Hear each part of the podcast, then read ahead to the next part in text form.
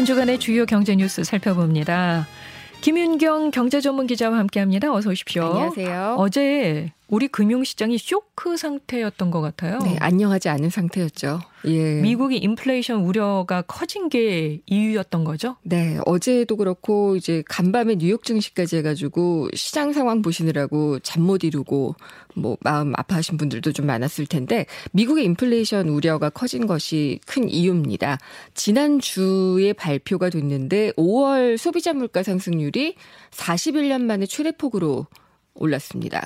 그러니까 8.6%였는데 이 조금 전까지만 해도 8%대에서 이제 정점을 찍고 내려가는가 했던 상승률이 예상을 뒤엎고 꽤 오르고 있다. 그러니까 인플레가 아직 끝나지 않았다라는 그런 공포가 시장을 좀 질리게 한 겁니다. 네. 그리고 이번 주 중반에 이제 미국의 중앙은행인 연방준비제도가 공개시장위원회를 열고 금리를 결정할 예정입니다. 네. 그러니까 이제 이런 인플레 상황에 기준금리를 크게 올릴 것이다. 이런 우려가 작용을 하면서 어제 우리 주식시장 정말 크게 빠졌고요. 이게 간밤에 뉴욕 증시도 상당히 좀 많이 빠지는 그런 모습을 보였습니다. 나스닥이 4% 폭락하면서 마감이 됐다고 하는데요. 네, S&P 500 지수 같은 경우에도 이제 약세장에 들어섰다라는 그런 신호가 감지가 됐고요. 예. 외환시장, 채권시장도 다 패닉에 빠졌는데 달러원 환율 급등해서 어제 서울 외환시장에서는 1284원의 거래를 마쳤고요. 국고채 금리도 급등을 했습니다. 그리고 이제 얼마 전까지만 해도 인플레 해지 수단이다. 뭐 가치 저장 수단이 될 수 있다라고 해서 디지털 금이다 이렇게 불렸던 가상자산은 비트코인을 비롯해서 더 많이 빠졌습니다. 예. 그래서 기존의 위험자산 시장과 똑같은 움직임을 보이고 있는데요.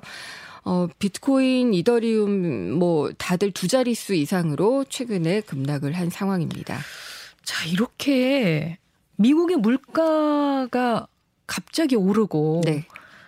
또 이렇게 정말 그 충격으로 경제 충격으로 이렇게 다가오고 있는 이건 얼마나 심각한 겁니까? 사실 지금 시작된 건 아니고요. 지난해 말부터도 물가는 많이 오르고 있었어요. 그랬는데도 불구하고 연준은 일시적인 것이다라고 이야기를 하면서 시장에 충격을 안 받았었는데 네. 이제는 충격을 받을 수밖에 없는 상황이 지속되고 있고 더 강화가 되고 있고 그래서 드디어 이제 밀렸던 숙제 기준금리 인상 이런 것들을 빨리빨리 할 수밖에 없기 때문에 시장에 이렇게 충격이 오는 겁니다. 네. 특히 이제 미국의 물가 상승에는 기름값 상승이 아무래도 가장 큰 영향을 주고 있는데 이제 코로나로 움츠러들었던 경기가 다시 회복이 되니까 리오프닝 되면서 이제 수요가 늘고 있고 또 러시아의 우크라이나 침공 그리고 또 공급망 같은 경우에 아직 다 혼란이 잠재워지지 않은 그런 상황이거든요.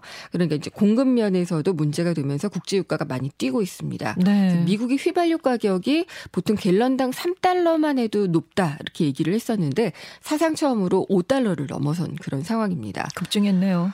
그리고 이제 식료품 가격, 육류 가격 이런 게 다 이제 곡물 가격이 오르면서 많이 오르고 있고요. 그래서 그 제품들의 가격을 꾸준하게 이제 올리고 있는데 추가 인상을 한다 이런 얘기들도 있고 이런 뉴스도 보이더라고요. 미국인들이 닭고기 많이 먹잖아요. 닭고기도 비싸니까 그 냉동으로 된 햄버거 패티를 구입해서 먹는다. 이런 얘기들도 나올 정도로 지금 육류 가격도 상당히 좀 많이 오른 그런 상황입니다. 그래서 이 조 바이든 미국 대통령 같은 경우에 지금 40년 만에 최악의 인플레이션 때문에 취임 이후에 최대 위기를 맞았다 해도 과언이 아닌데 네. 뭐 러시아 탓으로 돌리는 말을 하기도 했고 일부 러시아 탓이 있기도 합니다만은 어쨌든 지금 이 물가를 잡지 않으면 안 될 상황인데 그동안에는 이제 부양에만 좀 많이 신경을 쓰느라 물가 대처에는 좀 많이 하지 않았나라는 그런 좀 지적을 받고 있죠. 네.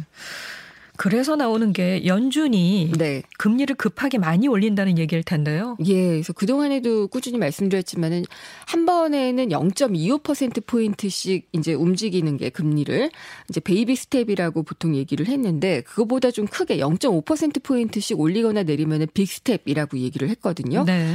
이제는 자이언트 스텝을 밟을 것이다. 이런 얘기가 현실화되고 있는 그런 상황이에요. 자이언트 스텝은 어느 정도입니까? 0.5%포인트 이상 이니까 0.75%포인트 이상이 되겠죠. 예. 예, 그래서 이번 14, 15일 우리 시간으로는 16일 새벽에 끝날 텐데 FOMC에서 0.75%포인트를 금리를 한꺼번에 인상할 것이다.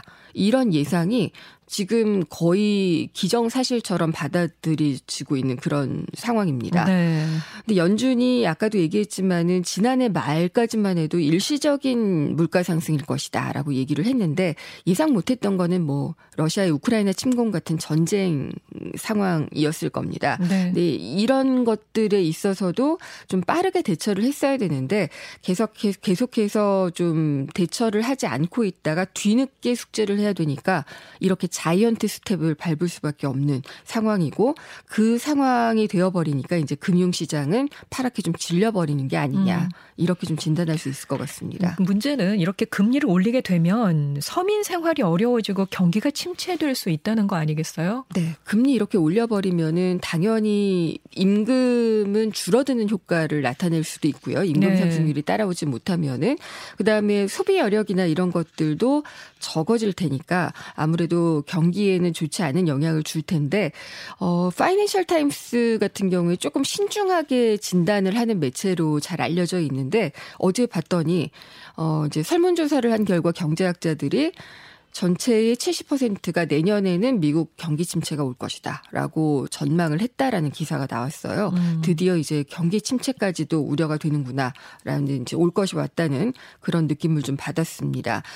그리고 우리나라 같은 경우에는 여기에다가 공공요금이 오를 예정이에요. 네. 이것도 다 에너지 가격이 올랐는데 그동안에는 아무래도 선거도 좀 있고 물가 안정 차원에서 눌러놨던 이 공공요금 인상이 이제 다음 달부터 본격적으로 가시화될 것으로 예상이 되고 있습니다. 당장 가스요금이 오를 전망이죠. 예, 그래서 이런 것들이 서민 생활을 쥐어짜면서 이제 스크루플레이션이다. 이런 얘기까지도 좀 나오고 있습니다. 스태그플레이션은 들어봤는데 또 스크루플레이션이라는 얘기가 나왔네요. 네, 스크루는 이제 쥐어짠다 이런 느낌이죠. 정말 네. 우리 생활이 그만큼 더 어려워질 수 있다는 이제 그런 얘기에서 만들어진 조어라고 할 수가 있겠습니다. 네, 네.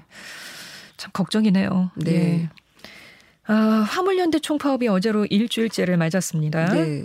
경제 전반에 피해가 확산되고 있는 모습이죠. 네, 뭐 기업들 특히 어려울 것이고요. 뭐 화주나 자영업자들, 산업계 전반으로 피해가 확산이 되고 있는데 이제 기업들의 부담은 조금 전 말씀드렸던 인플레 상황 이런 것들 때문에도 상당히 좀 어려운데 여기에서 이제 이런 물류 차질까지 겹치니까 부담이 더 커지고 있습니다. 그래서 정부 추산으로는 지금까지 파업으로 1조 6천억 원에 이르는 피해가 발생을 한 것으로 추산을 하고 있습니다.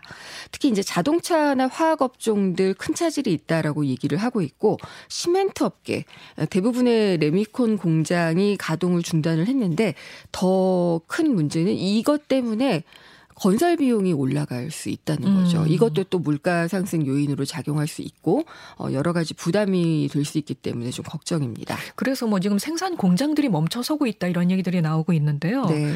홍대나 강남에 있는 식당에서는 당장 이번 주에 네. 주류가 없어서 못 판다고 하더라고요. 네, 이제 그나마 코로나 위기로 인해서 이제 있었던 그런 영향을 좀 벗어나면서 손님을 제대로 받기 시작을 했다라고 생각을 했는데 이제 물건이 제대로 안 들어오는 거죠. 팔아야지 될 물건이.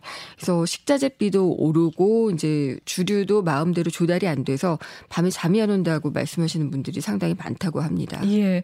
아니 이거 어떻게 타개를 해야 되는데 방법이 있을까요? 일단 경영자 단체 쪽에서는 정부가 화물연대에 업무 개시 명령을 해라라고 주장을 하고 있는데 이게 법적으로는 가능하지만은 좀 모순입니다. 그동안에 이제 특수고용직 노동자인 화물기사를 경영자 단체 쪽에서는 자영업자로 봐왔거든요. 그래서 단체교섭 대상이 아니다라고 해놓고서는 이제 와서는 노동자로 분류를 하는 것이냐라고 얘기를 하면서 화물연대 쪽에서는 이제 좀 반박을 좀 하고 있고 정부가 어떻게 할까가 좀 궁금해지는 부분인데 대통령이 노사관계에 정부가 개입하는 것은 바람직하지 않다라고 발언을 한 것으로 보아서 이제 쉽지 않은 그러니까 개입해서 뭔가 좀 풀어나가는 것을 기대하기가 쉽지 않은 상황인 것으로 좀 보여지고 있습니다. 그래서 장기화 우려가 나오고 있는 거고요. 예. 예, 알겠습니다. 지금까지 김윤경 경제전문기자 고맙습니다. 감사합니다.